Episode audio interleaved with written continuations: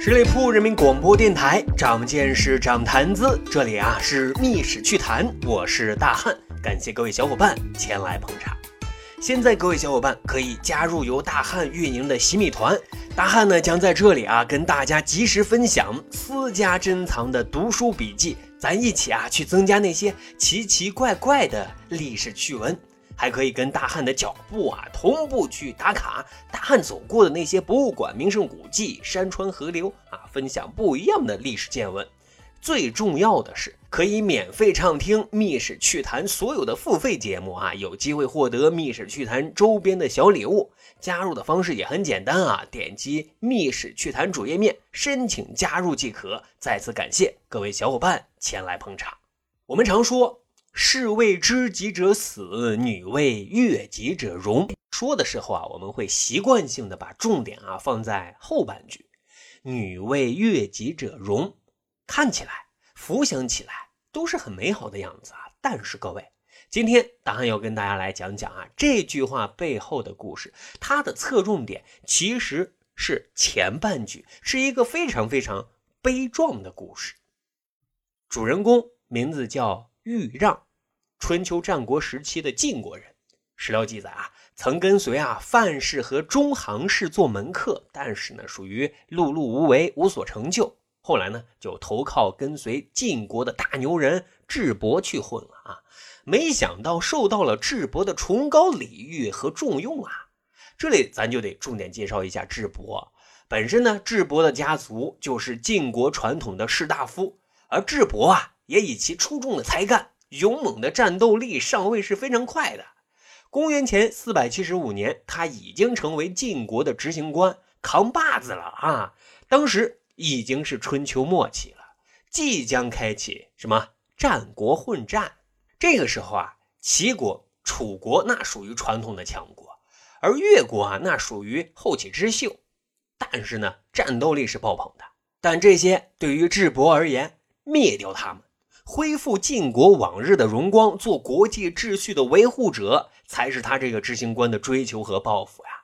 他是这么想的，也朝这个方向啊去努力。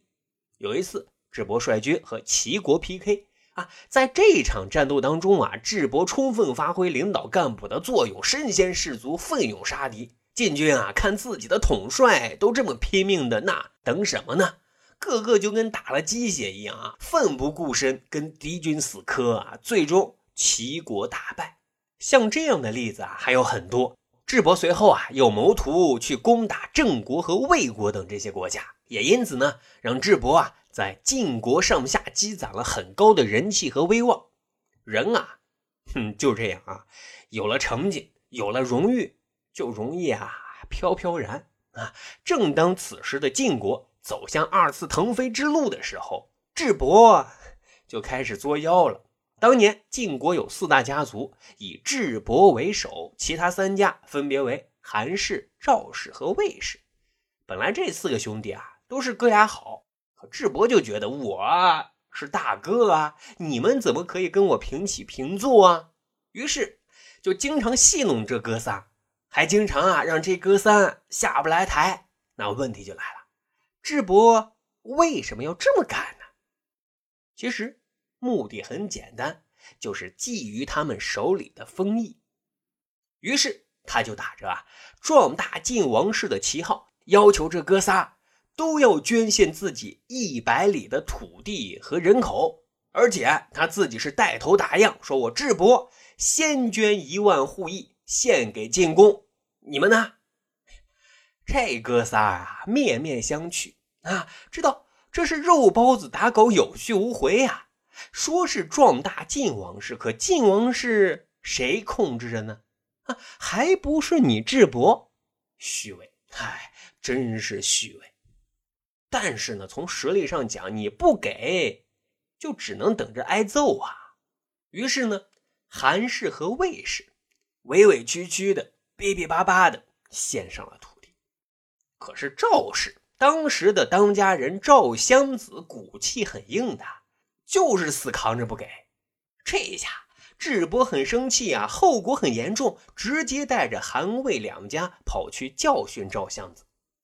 可是万万没想到呀，赵襄子跟韩魏早早就暗中联络，商量着怎么去教训一下这个得意忘形的智伯呢。很快，在赵襄子的主导之下，韩魏反水干掉了智伯，自此三家分晋，韩赵魏自立门户，成为新的诸侯国。哎，这里普及一下啊，我们常说春秋战国时期，哪一段是春秋呢？哪一段是战国呢？它的分界线搁哪呢？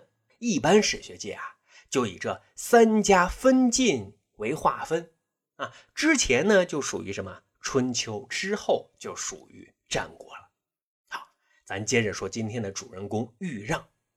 智伯的去世让豫让万分的悲痛啊。更重要的是，屠刀也向他这个门客砍来。仓皇之中，他躲到了荒郊野岭里头。啊，逐渐平静下来的豫让追忆自己的过往。智伯不管对外怎么样，对他自己那种礼遇。敬重善勇那一幕幕让豫让怎能不动容呢？于是豫让就发出了“士为知己者死，女为悦己者容。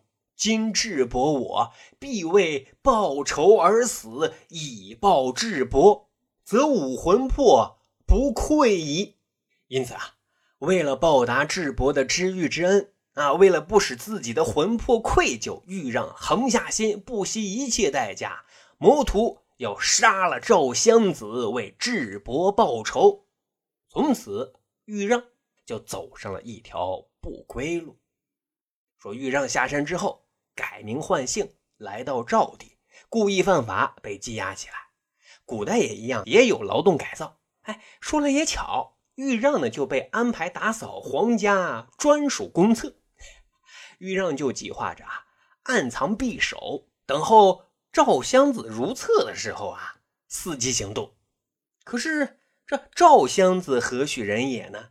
惊着呢，他就发现啊，豫让这个清洁工啊，神情和举止都挺怪异的，就安排人啊拿下审讯。这一查，豫让行刺的计划就告破。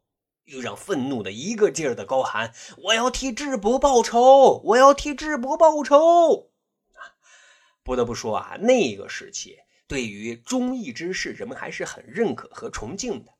赵襄子就说：“啊，放了他吧。豫让是这个天下难得的忠义贤圣之人，他没有做错什么，往后啊，我小心躲避点就罢了。”就这样。赵襄子啊，放了豫让，但是呢，却被逐出了赵地。可是这豫让岂能善罢甘休呢？这回啊，他就更加生猛了，害怕自己无法再进赵地行刺，被人认出来，他就用漆啊涂身毁容。他吃炭，毁掉嗓子，整个人面目全非。他跑去见自己的妻子，妻子也认不出他，形同陌人。可是呢，他这份自残出来，还是被他之前的老友给认出来了。老友就很心疼啊，问他为何要如此折磨自己呢？因为凭借他的才华，他一样可以得到赵襄子的认可和重用啊。混个脸熟之后再去行刺，不是这样更简单吗？各位，您猜猜豫让是怎么回答的？豫让。那是义正言辞的回答：“一仆不是二主。”就这样，于让他再次来到了赵地，刺探到赵襄子的行程。他埋伏到赵襄子必经的一座桥下面，等待时机。这一天啊，赵襄子行至桥上，豫让再次行刺。可是很显然，豫让呢就是一个文臣门客。当刺客啊，就是一个业余的，很快就又被赵襄子的人给拿下了。赵襄子很疑惑啊，这个面目全非的人是谁呢？为什么要行刺于他呢？这一审问啊，赵襄子得知又是豫让，他很生气呀，就质问豫让：“你曾经也跟随范氏和中行氏混过，他们还是被智伯给灭掉的，也没见你如此忠义呀。怎么如今对智伯却这般的死心塌地，非要行刺于我？”豫让理直气壮地回答说：“智伯礼遇待我，非范氏和中行氏所能比，我自然更要忠心耿耿。”赵襄子听完，长叹一声啊，他说：“你的忠义，天下皆知，而我也曾赦免过你，但是这次我不能再放过你了。”说着啊，就命令众将士将豫让拿下。这时，豫让自知命将不久啊，他就大喊，说自己听说。明君不会阻挡别人的美德，您之前宽恕过我，天下的人都会称赞你的贤德。今天的事，我服罪接受惩罚，但是我想请求您将您的衣服脱下了，让我见次你的衣服，表达我为智伯报仇的心愿，这样我就死而无憾。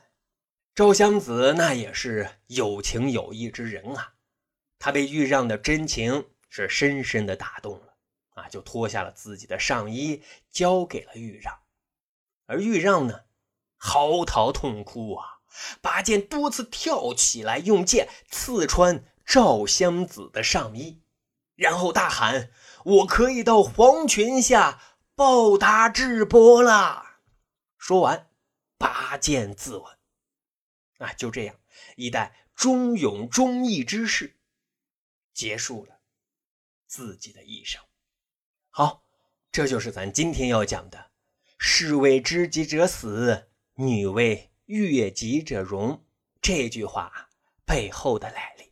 长见识，长谈资。咱还有一个趣扒历史的小分队，如果您对历史边角料感兴趣，欢迎大家关注十里铺播客频道微信公众号，然后回复数字一就可以添加大汉的个人微信。经过简单审核之后呢，大汉就会邀请您进入到这个小分队当中，咱就可以谈天谈地聊历史段子。本期节目就这样，感谢收听，咱下期再会。